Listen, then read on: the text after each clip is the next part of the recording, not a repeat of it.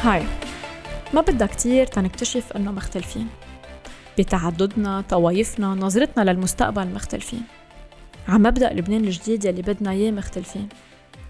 3-4 سكرولز على تويتر كافيين تنكتشف قد ايه نحن منشبه بعضنا بمشاكلنا، بس حلولنا كتير مختلفين. متفقين على البديهيات، ما بدنا فساد، ما بدنا سرقة، ما بقى بدنا محاصصات وكومبينات وكوميسيونات. متفقين أنه نجيب كهرباء 24/24 مش روكت ساينس. متفقين أنه نحن كان بدنا بس ما خلونا، هي مشكلتنا مع هالنظام. كل فترة بيطلع حدا بيطرح مشكلة النظام وبتقوم لأيامه.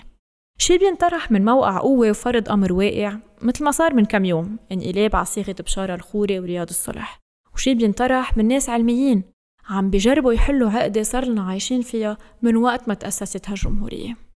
بس اللي ما عم يفهموه الشباب أنه وقتا نحكي بمشكلة النظام مش كرمال نقلب الطاولة على طايفة حاكمة تتجي غيرها تحكمنا. مشكلتنا مع هالنظام هي بتمثيل هالطوايف بحد ذاتهم، بتقسيمهم لهالقالب الجبنة. طرح تطوير النظام لازم يكون على تابل روند، مش بمؤتمرات صحفية. لازم يكون محل ما الكل متساوي، ما حدا حاطط فرد على جنبه وما حدا معه شنطة دولارات من دولة خارجية. طرح النظام بده طبقة سياسية نظيفة، مش بوطة فاسدين عم بينبشوا على صيغة جديدة ليبقوا على كراسيهم. بهالتعبئة العامة مرق كتير قصص بالسياسة والاقتصاد، من الخطة الاقتصادية للبنان دولة نفطية، نيو معارضة، مؤتمرات صحفية بالجملة، سلسلة توقيفات وفيدرالية. مواضيع ما رح نوفرهم بالحلقات اللي جاية، بس رح نبلش من الأساس، رح نبلش من النظام. الحلقة يلي عم تسمعوها اليوم سجلناها قبل قرار التعبئة العامة بيومين، وضيفنا كان ألبير كوستانيو. تعرفتوا على ألبير ببروجرام على التيفي اسمه 2030، بس يمكن يلي ما بتعرفوه أنه ألبير كوستانيو خبير اقتصادي واستراتيجي وبيملك شركة استشارية. أما البارت الأهم بالنسبة لنا هو شغفه للبنان وخبرته بالأنظمة السياسية والقوانين الانتخابية. اليوم حلقتنا تنحكي عن النظام، لأنه الشعب بده يسقط النظام.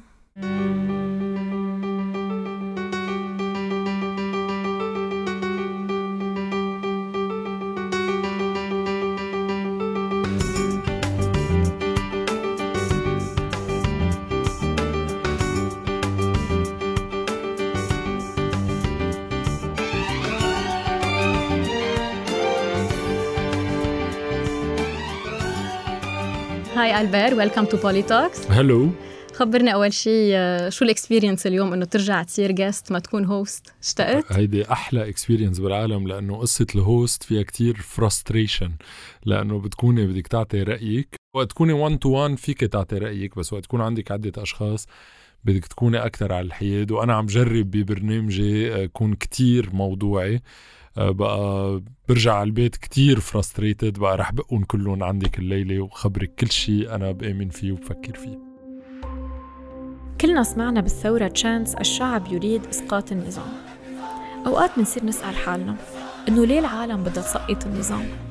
أنا مفروض كون عايشة بنظام ديمقراطي حر، عنا انتخابات نيابية، عنا سلطة تنفيذية، قضائية، تشريعية. ليه العالم عم بتنادى بإسقاط النظام؟ شو قصدهم؟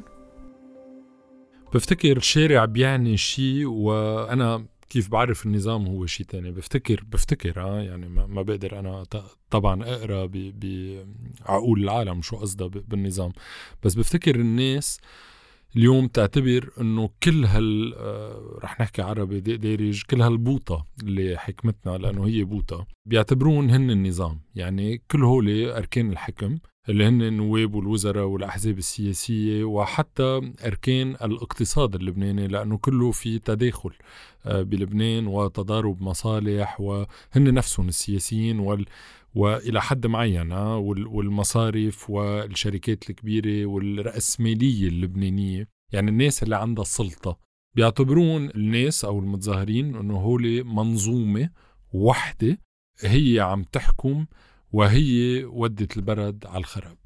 هذا شيء طبعا مزبوط ومنه مزبوط، لأنه مزبوط أنه ما في شك أنه في مثل كود أو دي ان اي بتجمع هالمنظومة كلها، وهو شيء يعني أكيد فينا نشوفه وفينا نحكي عنه كتير، بس أكيد بداخل هالمنظومة كمان في اختلافات وفي نيونس يعني، وهن بيختلفوا بين بعض تقريبا قد ما الناس بتختلف معهم.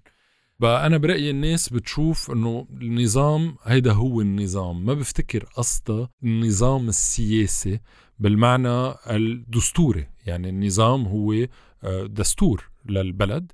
ما بفتكر اليوم مطلب شعبي تغيير الدستور اللبناني، وهيدي مشكلة أنا بالنسبة لي، لأنه أنا برأيي الدستور والنظام بمعنى المؤسساتي والدستوري هو أصل المشكلة بلبنان. كم مرة سمعنا هالسيناريو بحجة المسيحية والتعطيل باسم الطائفة. أنا بمثل الكاثوليك، إذا ما بيطلع لنا وزيرين يعني الكاثوليك مش ممثلين، الكاثوليك مش ممثلين، لا ما رح نقبل نمشي بحكومة بليهن. عقد لقاء في مطرنية روم الكاثوليك حضره البطرك والمطارنة وفعاليات سياسية ورؤساء بلديات، وأصدروا بيان: لا نقبل، نستنكر، نرفض، نشجب، حكومة ذل، حكومة عار. بعد شهرين أخذوا رد، بياخدوا وزيرين الجماعة، وإذ بيصير ذات اللقاء بالمطرنية: نشكر دولة الرئيس، حكومة وحدة وطنية، نحن ندعم هذه الحكومة. مش ملاحظين في شيء غلط؟ شو هو هالنظام؟ كيف راكبه هالجمهورية؟ نحن هلا بأي نظام عايشين؟ برلماني، رئاسة، جمهوري؟ لا، نحن لبنان جمهورية برلمانية. البرلمان هو مصدر السلطات، ورئيس جمهورية منه مسؤول أمام البرلمان. يعني أنت بجمهورية اليوم برلمانية، عندك الحكومة ورئيس الحكومة مسؤولة أمام البرلمان اللبناني اللي هو مصدر التشريع والسلطات. يعني نحن بنظام برلماني بامتياز، بس رئيس الجمهورية بهالنظام البرلماني بيحتفظ بسلطات معينة. أنا برأيي وقراءتي الشخصية سلطات لا بأس بها. رئيس جمهورية بلبنان هو رأس الدولة. رئيس جمهورية هو بيقسم اليمين الدستوري بالحفاظ على المؤسسات. أنا برأيي شخصيته وتموضعه السياسي هو اللي بيعطيه دوره. يعني رئيس جمهورية لازم يكون حكم، ولازم يكون هو الحكم بين السلطات، ولازم يكون هو إذا بدك التزييت بين هالسلطات التشريعية والتنفيذية، يقدر هو يعمل إكيليبر أو توازن بين هالسلطات، ويقدر هو بيقولوا بالفرنساوي فيكسيلو كاب، يعني هو يحط الرؤية بخطوطها العريضة، وطبعا الحكومة هي بتنفذها. بس ما ننسى أنه الحكومة بلبنان ما بتتشكل إذا ما بيمضي رئيس الجمهورية مرسوم التشكيل. يعني هو عنده سلطة استنسابية أساسية بتشكيل السلطة الإجرائية اللي هي الحكومة، بتخوله أنه يوضع الخطوط العريضة لعمل الحكومة مع رئيس الحكومة ويوضع برنامجها. هيدا شيء أساسي بصلاحيات رئاسة الجمهورية. بس لك نحن كيف منشوفها؟ نحن منشوفها أنه رئيس الجمهورية أول ما نبلش كيف بدنا نشكل الحكومة، بلشوا أول شيء بالثلث المعطل. يعني مين بده يعطل مين؟ هيدا كله هرطقة، لأنه هيدا كله مشان هيك هون نرجع على النظام. في برنسيب أساسي بالديمقراطيات البرلمانية اسمه التعاضد الحكومي. الحكومة هي مثل مجلس إدارة شركة، الشركة اسمها لبنان والحكومة هي مجلس إدارتها. ما في تلت معطل بمجلس إدارة، يعني في طبعا كورم وفي إليات، بس الحكومة مفروض تكون عم تشتغل بطريقة بتظافر جهود، يعني تكون الرؤية موحدة وجاية تنفذ برنامج موحد. ما في أنا أجي عطل زميلي. دونك هون شو المشكل؟ هون نرجع على النظام، أنه الحكومة بلبنان أنا برأيي هي مجلس فيدرالي. لبنان على الورقة والقلم هي جمهورية برلمانية، بالواقع هي فيدرالية طوائف، كل طائفة عندها حق الفيتو، حق النقد، موجودين موحدين بطريقة لوقة منا مكتوبة ومنا مفهومة مع اجتهادات. وهلا رح أعطيك كذا مثل على الشيء اللي عم بقول لك إياه. قعدون على طاولة اسمها مجلس الوزراء والبرلمان اللي هي هيئة تشريعية، وقالوا لهم تفضلوا يا قبايل، لأنه عم بيعملونا مثل قبايل، هاي الطاولة بتجمعكم، كل واحد عنده حق الفيتو. رح أعطيك مثلا مثل أساسي عن اللي عم بقوله. بيحكوك عن الميثاقية اللي صارت يا لطيف هلأ مكرسة وكل العالم تحكي وصار في اجتهادات وعلو، وبيقولوا لك إذا تغيبت مثلا طائفة مثل الطائفة الشيعية الكريمة عن قرار معين أو قطعته بمجلس الوزراء ببطل فيه ميثاقية، مزبوط أو لا؟ مزبوط. والسنة زيت الشيء وإلى آخره.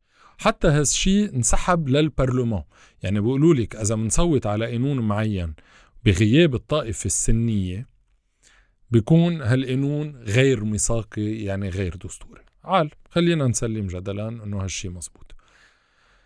مين بيحدد شو الميثاقي وشو المش ميثاقي؟ يعني اول شي مين قال انه الميثاقية هي على مذاهب او هي على طوائف؟ لانه هن وقت بالممارسة عم بيعتبروها انه هي على مذاهب، لانه الشيعة على حد علمي هن مذهب منهم طائفة.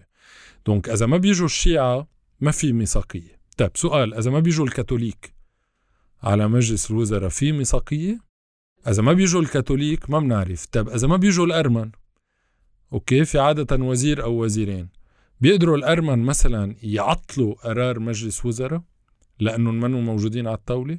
أنا بعتقد بالممارسة لا. طب خلينا نكمل نحكي على صوت عالي بالموضوع. إذا الأرمن ما بيقدروا يعطلوا أو الكويتلي الكاثوليك ما بيقدروا يعطلوا، بس الشيعة بيقدروا يعطلوا، صار عنا بالطوائف اللبنانية طوائف كاتيجوري أولى بيقدروا يعطلوا القرارات وطوائف كاتيجوري تانية. هون عم بقلك قدي نظامنا هو أعوج، وهيدا الشيء موجود كمان بالبرلمان. يعني نحن الخلاصة عايشين بكونفدرالية حتى طوائف منا مكتوبة ومنا مؤوننة، ما في أي نظام بالعالم شبيه فيها ولا نظام، وهو نظام حق النقد المتبادل. يعني كلنا منصفق فيتويات على بعضنا، يعني بيصير الحكم دايما بالفرنساوي كمان سوري plus petit dénominateur commun، يعني أقل قاسم مشترك بيناتنا. مشان هيك لبنان حالته حالة، لأنه أقل قاسم مشترك بين العالم دايما شي تافه وما قاله معنا. مشان هيك أنا بقول إنه لبنان قلوا من 90 لليوم بحكومات تصريف أعمال، لأنه واحدا بيسترجي ياخد قرار، لأنه في حق النقد عند الكل، وهي مثل أجة مشتركة بالدولة المركزية، وكل واحد جاي ينهب من هالأجة لأنه هو جاي يمثل قبيلته على هالطاولة وبده قبيلته تستفيد، وهذا شيء طبيعي لأنه هذا سبب وجوده، هو يعطي قبيلته من هالأجة. ليه هالقد صعب لبنان يعيش بسلام لفترات طويلة؟ إذا بترجعوا معي ل 43 بتنتبهوا أنه في نمط غريب عجيب بتاريخ لبنان، كل 15 سنة عنا عزمة. ب 43 من بعد الانتداب الفرنسي صار في خطة داخلية وخارجية أدت لإعلان استقلال لبنان. بوقتها وزعوا الأدوار على الطوائف، وهيدا كانت بداية مشكلتنا مع الطائفية السياسية. بعد 15 سنة ب 58 ظهرت أزمة جديدة نتيجة إعلان الرئيس المصري جمال عبد الناصر نيته بخلق الجمهورية العربية المتحدة. قرروا الإسلام ينضموا للفكرة، بالمقابل التجأوا المسيحية للغرب. بوقتها الأمريكان من مال والاتحاد السوفيتي من مال، خلصت الأزمة بلا ظالم ولا مظلوم، وانتخبوا فؤاد شهاب رئيس جمهورية. بال75 اندلعت الحرب الأهلية اللبنانية، أبشع ذكرى لكل اللبنانيين. هالحرب ومثل العادة أساسها الطائفية، بلشت عند المسيحية بمواجهة منظمة التحرير الفلسطينية اللي رجع انضم لهم الأغلبية المسلمة. حرب هلكت لبنان اقتصادياً سياسياً واجتماعياً. 75 + 15 = 90. بال90 اجتمعوا ملوك الطوائف بمدينة الطائف بالمملكة العربية السعودية وأعلنوا نهاية الحرب. صار من وقتها لبنان تحت الاحتلال السوري، احتلال علم شبيبة اليوم سياسة القمع، تدمير الدولة والقطاع العام. بعد 15 سنة بال2005 نزل مليونين لبناني على الطريق يطالبوا بالاستقلال الثاني، بخروج الجيش السوري من لبنان أو معرف بثورة الأرز. اليوم بال2020 وبعد 15 سنة بلشت الثورة ضد الفساد والسرقة مع أسوأ أزمة اقتصادية ومالية. باترن 15 سنة. بس مش ملاحظين أنه كمان كل فترة طائفة معينة بتلتجئ لقوة خارجية وبتستقوي عباقي الطوائف تتسيطر على الدولة المركزية؟ معقول إنه بعد ما عشنا 10 سنين على بعضهم مثل الخلق؟ وما رح يطلعنا 10 سنين، ما رح يطلعنا إنه نظامنا غلط، نظامنا من أساسه غلط. هيدا كيف بدنا نطلع من هالقصة؟ أول شيء بدنا نعترف إنه النظام هو المشكلة. هون أنا برأيي بنكون قطعنا نص الشوط، لأنه هيك نظام ما بيولد غير هيك منظومة. يعني إنه ما بدها كتير. طالما أنت بنظام محاصصة طائفية، طالما رح يطلع لك رؤساء قبائل يهتموا بالقبيلة تبعهم. يعني القصة ماتماتيكية تقريبا وبسيطة وهينة جدا. خلينا نعترف بالأول أنه المشكلة الأساسية هي النظام، وهون بنكون قطعنا شوط كتير كبير. لأنه أنا وهون كتبتها كمان وجربت أقولها عدة مرات، أنه للأسف الشعارات اللي طلعت بال2015 وصار ميني ثورة بال2015، وعند المجتمع المدني وعند كتير من الناس اللي نيتهم كتير جيدة، بس عم بيروحوا على شعارات اقتصادية تطبيقية يعني بالسياسات العامة، وبيحكوك بالحوكمة governance، وما حدا بيتطرق للب المشكلة اللي هو النظام السياسي اللبناني. اوكي، دونك خلينا نبلش نقول نظامنا كله بده إعادة نظر، وهذا شيء مش عيب. كيف بدنا نعيد النظر؟ هون أنا طبعا ما عندي الحقيقة المطلقة وهربوا، هون عم بحكي لكل المستمعين، من كل واحد بيدعي أنه عنده الحقيقة. هون ما في إيديولوجيات ودوغما أنه لا هي الحقيقة وإلا، يعني ما في حقيقة منزلة، بس واحد بده يعمل تشخيص. أنا بعمل تشخيص بسيط. أنا بالنسبة إلي لبنان مجتمع متنوع، مجتمع غني، مجتمع بيقولوا مركب، فيه طوائف، فيه عائلات روحية. الطائفة مش بس هي انتماء ديني، في انتماء ثقافي معين، في رؤية معينة، في تاريخ معين عال. بس هيدا الانتماء منه انتماء اكسكلوزيف، يعني واحد بيقدر يظهر عنه، منه انتماء أحادي. وأكتر وأكتر عم نشوف أنه في ناس عم تظهر عنه وتنقي انتماء تاني، بيقدر يكون انتماء طبقي اقتصادي. هيدا الشيء أساسي، لأنه ما في شيء مطلق بالحياة.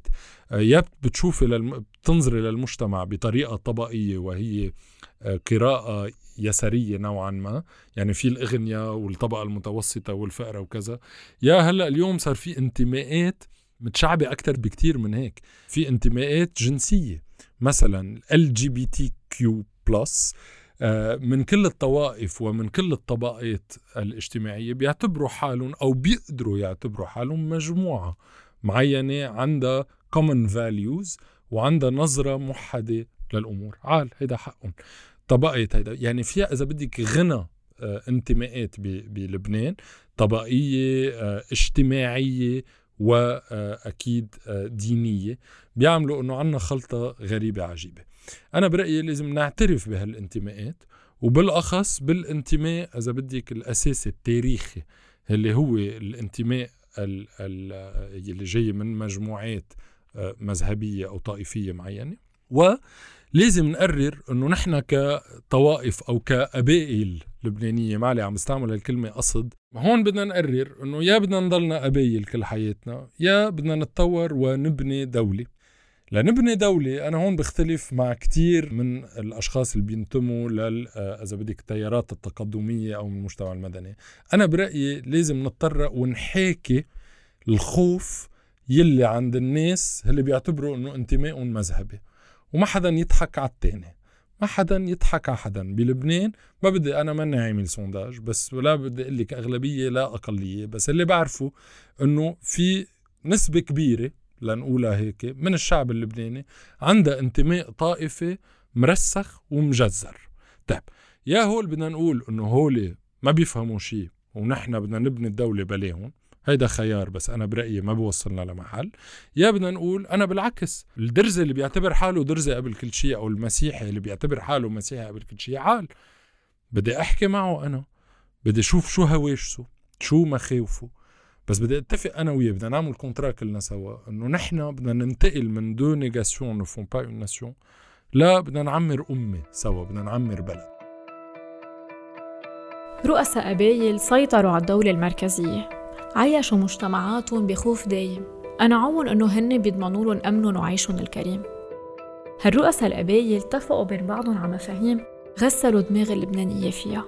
قرروا إنه نحن عايشين كرمالها. كم كلمة انصهار وطني مارقة بخطاباتهم، كم كلمة عيش مشترك زادوها على قاموس السياسة. العيش المشترك مصطلح فيه يكون حيالله شي عبالهم يكون، فيه يكون حجة تنمرق تعيينات أو وظائف بالدولة. العيش المشترك حجة تيرعبونا من حرب أهلية جديدة كل مرة نزلنا تظهرنا فيها على الطريق. فيه يكون حجة تما نجيب سيرة سلاح غير شرعي. هالعبارة بتفرض علينا ما نجيب سيرة أي زعيم طائفة. معقول تتهم زعيم طائفة درزية بلا ما تجيب سيرة السنة والشيعي والمسيحي؟ ما بيصير. فصار طموحنا بهالبلد العيش المشترك. أنا هاي قصة العيش المشترك بكرهها. شو هالطموح هيدا إنه نكون عايشين مع بعضنا؟ يعني هذا هو طموحنا؟ بلاها إذا هيك، إذا طموحنا بس يكون العيش المشترك هيدا طموح ما بيودي لمحل. بالعكس، أنا بدي أقول أنا كمسلم وكمسيحي وكبنت وكرجال وكدرزي وكشي كل أطياف المجتمع بدي أخلق شيء رائع من لبنان. شو هو هالشيء الرائع؟ هل هو بلد الحريات؟ هل هو يعني بدنا نعمل له ديفينيسيون. وقصة بلد الحريات أو بلد الملجأ لكل الأقليات وكل المضطهدين وبلد حقوق الإنسان وبلد يكون ريادي وتقدمي وتطلعي وبلد الفنون وبلد أوكي نحن نحكي عن الحرف وبيبلوس وما بعرف شو، أوكي خليها تكون بالدي ان اي تبعنا أنه نحن بلد خلاق. وهيدا يكون اللي بيجمعنا. متى ما اتفقنا سوا أنه هيدا الشيء اللي بيجمعنا بنعمل كونترا، ودايما هالكونترا فيه كتير من الأسطورة. كل الدول الأساسية تنبنى على أساطير. الأسطورة بتاريخ الأمم أساسية. يعني بفرنسا عندهم أسطورة اسمها فيرسانجيتوريكس، إنه هيدا بيرسموا لك إياه وعنده شكل وكيف هو ربح معركة وخسر معركة. كل فرنسي بيعتبر إنه إف، وبعدين في كلوفيس أشياء من بعده. أمريكا عندهم الأمريكان دريم اللي هو كمان أسطورة، لأنه ما بفتكر كل واحد بيروح على أمريكا أو كل أمريكاني عايش الأمريكان دريم. بأمريكا في هوملس بيبل أو مشردين أكتر من أي دولة أخرى بالعالم، بس في حلم بيجمعهم اللي هو أسطورة. It's the American dream. نحن شو أسطورتنا كلبنانيين؟ العيش المشترك. هذه منا أسطورة. دونك خلينا أول شيء نبني أسطورتنا، تاني شيء خلينا نعمل مانجمنت للاختلاف الموجود بلبنان، وحاجة نزيد عبادنا بالسياسة، وهالمانجمنت بينعمل عبر اللامركزية الموسعة بهالبلد. وأنا برأيي هون بيكون عنا نظام صالح. وطبعا قصة مجلس شيوخ العائلات الروحية وكذا خلينا نحطهم بمجلس شيوخ، وإذا بده يكون في حق فيتو يتنظم بمجلس شيوخه. قديه حلوة هالفكرة، قديه حلوة يكون عنا أسطورة بتجمعنا، أسطورة تجمع بين اللبناني الفينيقي واللبناني العربي. بس للأسف هالأسطورة ما بتكفي. إذا ما لقينا نظام بيحمي هالتعددية الموجودة بمجتمعنا، أحلى أسطورة ما بتحللنا كل مشاكلنا. في أفكار كتيرة لأنظمة فيها تكون الحل، ومنهم الفيدرالية. دولة فيها لا مركزية موسعة جدا، وأنا ما بخاف من كلمة فيدرالية. للأسف بلبنان الفيدرالية أخذت طابع سلبي جدا لأنه من وراء الحرب وتقسيم وإكسترا. بس حابب أنا أوضح شغلي أنه الفيدرالية لبنان لا يقسم. معلي خلينا نروح على الآخر. بيقولوا لك بدك تقسموها طوائف. طب أنا كيف بدي أجمع الشيعة اللي بالهرمل مع الشيعة اللي بالجنوب؟ ما في تواصل جغرافي. يعني لبنان لا يقسم على أساس مذهبي. الفيدرالية أو اللامركزية الموسعة هي نموذج حوكمة ونموذج إدارة لبلدان فيها تعددية. ومش عيب تعددية فيها تكون لغوية، مثلا ببلجيكا في تعددية لغوية وبكندا كمان عنده نظام فيدرالي. في بلدان عندها تعددية عرقية، مثلا بأفريقيا في التوتسي والهوتو، في غير بلدان كمان عندها الإشكالية هيدي. كمان بيعملوا نوع من الفيدراليات ليقدروا يستوعبوا الجميع وكل واحد يكون عنده شوي حريته. في بلدان عندها تعددية كمان دينية مثلا ألمانيا اللي كتير بنحكي عنها، ألمانيا في عندها تعددية دينية كتير كبيرة بين البروتستان والكاثوليك، وإقليم بافاريا اللي هو ألمانيا دولة فيدرالية أو اتحادية بالعربي، هي إقليم كاثوليكي بدولة بروتستانتية. وأساس الفيدرالية الألمانية طبعا هي تاريخية أكثر من غير شيء. هي أي بلد من كل اللي سميتهم أكثر شيء بيشبهنا وبتحس إنه لازم ما حدا بيشبهنا، بس لبنان فعلا نموذج فريد. ولقلك بركة ليه كلمة الفيدرالية بركة منا ملائمة بفضل اللامركزية الموسعة، لأنه الفيدرالية عادة الفرق بيناتهم هو فرق أنا بنظري فلسفي أكثر من فرق تطبيقي. مثلا إسبانيا دولة الأقاليم فيها، مثلا إقليم كاتالونيا عنده رئيس بريزيدان دولا كاتالونيا وعنده برلمان، بس هي منا دولة فيدرالية، هي دولة فيها لامركزية موسعة. في دول فيدرالية الأقاليم فيها عندها أقل سلطات من إسبانيا، يعني الفيدرالية ما ضروري تكون أنه صلاحية مطلقة للأقاليم. شو الفرق؟ الفرق هو كيف هالدولة تركبت. الفيدرالية عادة بيكونوا دويلات عندها إذا بدك حجة تاريخية أو سبب وجود تاريخي، هي تقررت يوما ما تتحد ببلد واحد، بسموها فيدرالية. يعني البروسيسوس هو أو الإلية أنه جمعنا.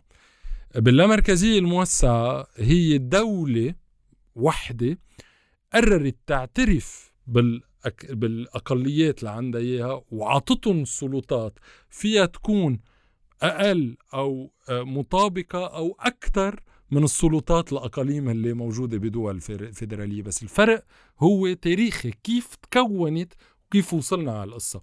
بموضوع إسبانيا الدولة هي قررت بعد فرانكو أنه يعطوا صلاحيات لمنطقتين مش لكل المناطق. هي usually it's for management purposes أو for political purposes. لا it's for management and for political purposes. يعني هي it's a best practice in management of countries that have diversity.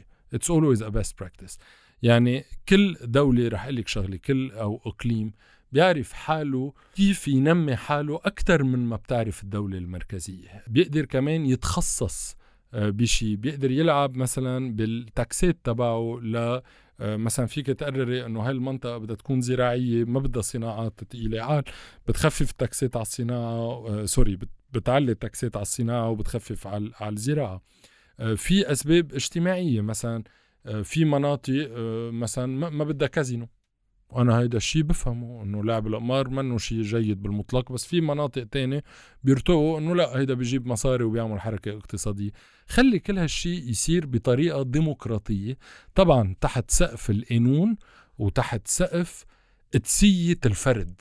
يعني الفرد ما في شيء وحقوقه، وإذا بدك الدروا دو لوم يعني حقوق الفرد والإنسان، هيدا ما في شيء بيقدر يدعسه وما في شيء بيقدر يطلع فوقه، لا ولا أي نظام بالعالم. دونك ديجا بدنا نبلش إنه حقوق الإنسان هي الأساس، من بعدها بدنا مانجمنت سيستم لا يدير هالدايفرسيتي الموجودة. بقى أنا يعني برأيي نظرياً اللامركزية الموسعة هي طبعاً من أفضل الأنظمة لندير التعددية. وبدي أقول لك شغلة، أنا ما اخترعت البارود، يعني ما في دولة تقريباً بالعالم ناجحة بإدارة تعددية منا فيدرالية، بفتكر ما في ولا واحدة. يعني هون اللبنانية صرنا نحلم نهاجر لوين؟ على الإمارات، ما الإمارات دولة فيدرالية، هن 7 إمارات اتحدوا بدولة صارت دولة فيدرالية. ألمانيا دولة فيدرالية، مثلا إنجلترا منا دولة فيدرالية لأنه إجا البروسس عكسي. يعني اسكتلندا كمان عندها رئيس وعندها برلمان، بس منا دولة فيدرالية. مشان هيك الكلمات فيدرالية أو مش فيدرالية هيدا تفصيل، المهم الأساسي أنه نعترف أنه نحن إذا بديك يلي بيجمعنا كتير كبير أول شيء، بس بدنا نتفق شو هو اللي بيجمعنا. اتفقنا أنه النظام غلط، اتفقنا أنه ناقصنا أسطورة تجمعنا، اتفقنا أنه بدنا نظام يريح المجموعات بين بعضها وينظم لهم علاقتهم. بس شو هي خريطة الطريق؟ كيف منوصل على نظام جديد؟ الأساس هو شو النظام السياسي اللي بدي ابنيه؟ عال بدي ألغي الطائفية، عال خلينا نبلش فيها، بس كيف بدي أريح الطوائف؟ لا مركزية، عال أنا برأيي بيمشوا سوا. كيف بدي أخلص بالمشكل الإقليمي؟ كنا ضايعين بالميثاق الوطني بين الشرق والغرب، وقلنا لا للشرق ولا للغرب. اليوم صرنا ضايعين بين شرقين، الغرب ما عاد موجود، شرقين هن سعودية وإيران، ما رح نقتل بعضنا على قصة السعودية والإيران. طب عال تالت مدماك، يعني أول مدماك هو أسطورة، تاني مدماك هو لا مركزية موسعة، تالت مدماك هو حياد. أنا بالنسبة إلي لبنان لازم يكون محايد، لأنه نحن بلد كتير صغير، عنا تعددية. أنا ما بدي الشيعي يضلوا حاسس حاله أقرب لإيران من ما هو أقرب للسنة أو المسيحي، معلي خلينا نقول أنه هي هيك اليوم. والسنة كمان نفس الشيء، والمسيحي مفكر أنه فرنسا يا لطيف يعني شايفته وما مصدقه، وهي فرنسا دولة ما عادت مسيحية أصلا. يعني بقى خلينا نوقف ضايعين بين شرقين، ونقول الحياد هو المدماك الثالث، والمدماك الرابع هو نظام اقتصادي جديد. كل الأنظمة يلي حكى عنها ألبير قدرت توصل لأسطورة توحدها، لنظام ينظم لها حياتها. تعرفوا ليه؟ لأنه كان عندهم قيادات بتمثل الشعب، قعدت مع بعضها، شالوا مصالحهم الضيقة على جنب وقعدوا وفكروا بمستقبل بلدهم. هيدا الشرط منه مأمن اليوم بلبنان. السلطة السياسية بعيدة كل البعد عن الناس، والدليل إنه في ثورة من أهم شعاراتها كلهم يعني كلهم.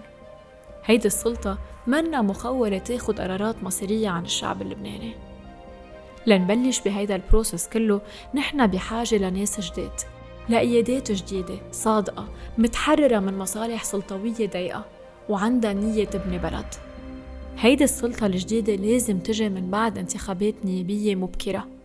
ليه مبكرة؟ لأنه ما بقى فينا ننطر.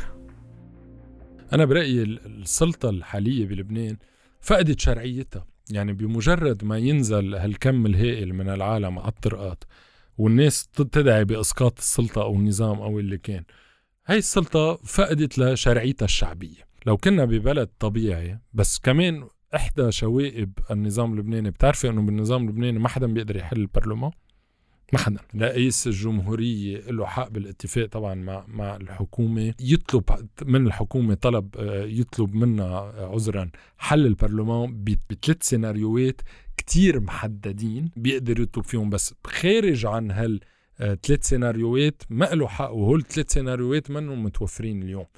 وحتى عكس كمان هيدا خطأ شائع كتير كبير عم بيعملوه نواب للأسف على التلفزيون، وياما عم بستحي صلح لهم انه اذا بيستقيل اكتر من نص البرلمان كمان ما بيطير البرلمان. اذا استقيل 127 نائب بتعمل 127 فرعية. دونك اكيد لازم نروح لانتخابات مبكرة لنرجع نفوت شرعية شعبية للبرلمان اللبناني. وقت نحكي انتخابات نيابية مبكرة ما فينا ما نجيب سيرة قانون الانتخاب. بين قوانين السلطة الكوكتيل نسبية وأكترة، مطالبة بعض قيادات الثورة بقانون الدائرة الواحدة. شو كان رأي ألبير كوستانيو بقانون الانتخاب؟ أنا هيدي كمان رح كون بلانت، هي أسخف أنا فكرة سمعها بحياتي، مش إنه يعني هي فكرة منا موجودة بالعالم. ما في ولا بلد بالعالم ولا واحد غير بركة مثلا للاقيلك بلد، أو بركة ومني أكيد حتى أنه جمهورية سان مارينو اللي هي قد الأشرفية بفتكر كمان مقسمة على ديستريكت. ما هي الانتخابات هدفها توصلي ممثل عن منطقة معينة. انه كيف هالحكي هيدا؟ يعني انه شو يعني دايرة واحدة؟ لأي بلد بالعالم عنده دايرة واحدة؟ أي بلد بالعالم؟ ما في ولا بلد بالعالم عنده دايرة واحدة. الانتخابات دايما في تقسيمات جغرافية، يعني مش عيب، ما بدنا نروح كمان من التقوقع المطلق اللي نحن عايشين فيه والأبلية لشي ما له مثيل بالعالم اللي هو دايرة واحدة ونسبية على كل البلد. لا، أنا ما بدي ألغي حدا، كمان حقه كمان ابن البيت أنه يكون عنده، إذا بدك بده ينتخب واحد أول شي بيعرفه، تاني شي عنده بروجرام أو برنامج له علاقة من قريب وبعيد شوي بهواجس أو مشاكل البيت. يعني هيدا منه شي معيب. وابن النبطية ذات الشيء وابن زحلة ذات الشيء. يعني دايما بالانتخابات كرسوا هون مفاهيم بلبنان غريبة عجيبة. يعني المفهوم اللي بيسبق هالمفهوم هيدا الدائرة وحدة اللي صراحة ما بفهمه أنا، لأنه حدا يفرجيني دولة عندها هالنظام منشوف، يعني دولة محترمة طبعا وعندها ديمقراطية عريقة. شو بيكرسوننا كمان قبل هاي من 3 سنين وجاي 4 سنين، أنه النسبية هي النظام الانتخابي العصري. هلأ صرت بالعشوات وقت تتعشى مع الناس والأصدقاء أو بندوات، وإذا أنت ضد النسبية صرنا أنه أنا رجل جاي من الكهوف ومن العصر الحجري. أنا ما فهمت كمان مين كرسها هي خبرية النسبية. ما في كمان رح أقول لك شغلة، ما الدول اللي عندها ديمقراطيات عصرية واللي طبعا نتمثل فيها يعني وحابين نكون شوي منشبهها، بفتكر تقريبا ولا واحدة بتتبع النظام النسبي، ولا واحدة. كلهم بيتبعوا نظام الدائرة الفردية كلهم. يعني الولايات المتحدة الأمريكية عندها دائرة الفردية، فرنسا عندها الدائرة الفردية، المملكة المتحدة بريطانيا عندها الدائرة الفردية، ما في غير ألمانيا عندها نموذج ميكست، يعني عندها خليط من الدوائر بالأكترية ونظام نسبة، بس طبعا مش دائرة واحدة على أساس اللندر اللي هي الهيدا. بقى كمان في كتير مغالطات بقصص القوانين الانتخابية بلبنان أنا ما كتير بفهمها، وما بفهم كيف بفوتون لها المفاهيم. قصة النسبية بلا إلغاء الطائفية بالبرلمان أنا برأيي ما لها معنى. ويعني شفنا قصص بهالانتخابات أنه ما بعرف، يعني نايب بينتخبوه ب90 صوت، في واحد تاني ب200 صوت.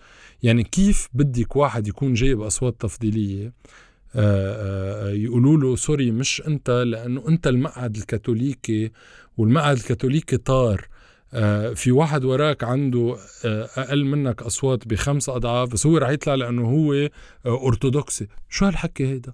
بدنا نروح على نظام نسبي ضمن دوائر متوسطه يا كبرى يا صغرى، بس اكيد مش دائره واحده. اوكي، بس وقتها بدنا نلغي الطائفيه السياسيه لانه الاثنين ما بيتجاوزوا سوا، ما بيتماشوا سوا. طب اذا انا شفت هلا بدي اعمل انتخابات نيابيه مبكره، الكل عم بيقول ما تخلوا الثوره توقع بالفخ، الكلمه اللي بيستعملوها، والطالب بقانون. انا مع هالحكي، انا مع هالحكي. طب اذا القانون ما بيمثلنا رح نعمل انتخابات نيابيه جديده. مالي ما في شيء ايديال، ما في شيء مثالي بالدنيا القانون. إذا بدنا نروح لنحكي بقصة القانون الانتخابات رح تصير بال2030 ولا حتى بالدورة المقبلة، لأنه هيدا بتجيهم من الله كحجة.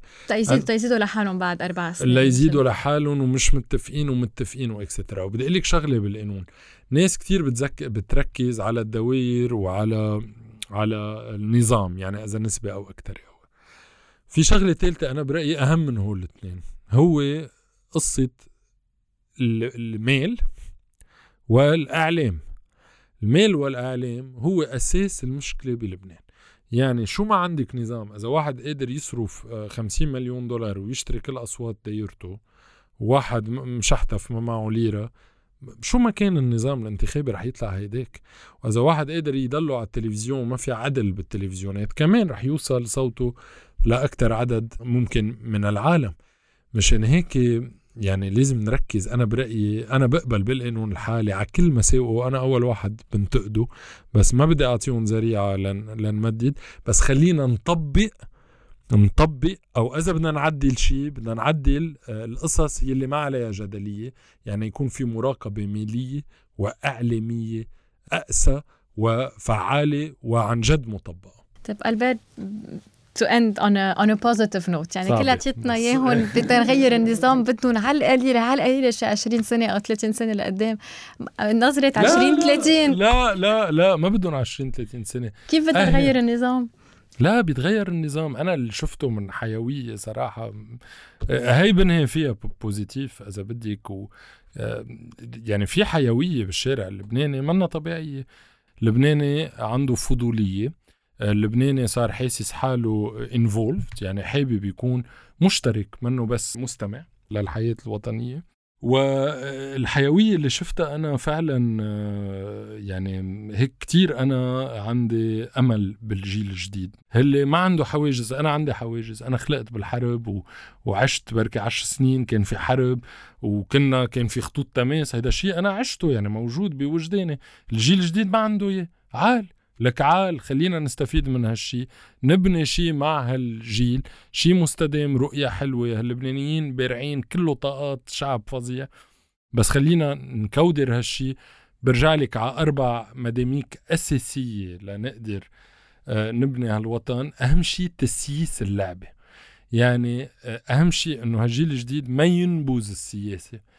السياسة أهم شي، كل شي سياسة، policy making. يعني ما حدا بيقدر يقول لي أنا بدي زبط بس أنا الشارع تبعي وأنا بس بهتم بزبالي. ما هي موضوع متكامل كله. أنا بدعي الشباب يا ينخرطوا بأحزاب، ما عاجبينهم الأحزاب، عال يخلقوا أحزاب يترشحوا على الانتخابات، بس مش يترشحوا 6000 واحد هلا، لأنه راح تضيع الطاسة. يعني لازم يكون في مينيموم اورجانيزيشن لا نقدر نحمل التغيير مع هالجيل الجديد. وأنا برأيي في فرصة تاريخية. نحن عم نعمل هيك حلقات لأنه صار لازم ناخد النقاش لمحل تاني. ما بقى فينا بال2020 نتناقش بحصة الأرثوذكس أو بالتلت المعطل أو بحكومات وحدة وطنية. شيلونا من جملة العيش المشترك. شو فارقة معي طائفة مين مستلمة منصب شو؟ هلأ إذا في مجموعات معتبرة أنه إلها حقوق بهالدولة، تعالوا نحكي بنظام بيضمن لها الحقوق. تعالوا نحكي بدستور بيحفظ حقوق المواطنين كفرد وبيعطي لها الهوية اللبنانية معنا.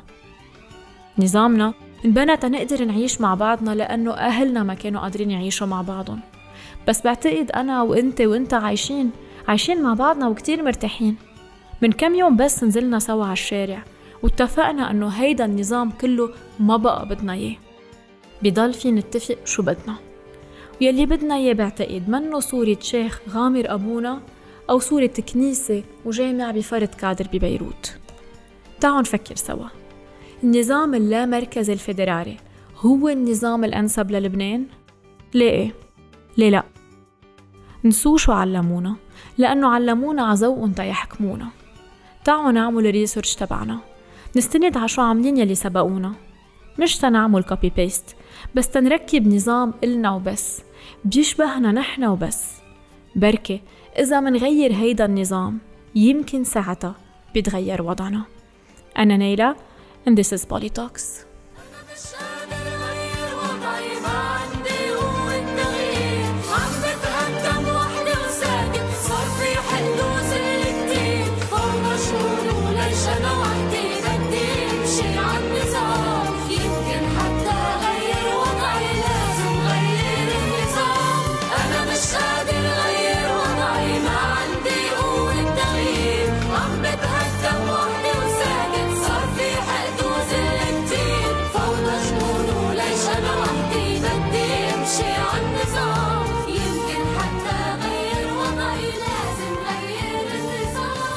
Thank you guys for listening. إذا حبيتوا الشو بليز اعملوا subscribe على favorite podcast app تبعكم، Apple, Google Podcasts, Spotify, Stitcher. And you can always check our website polytalkslb.com.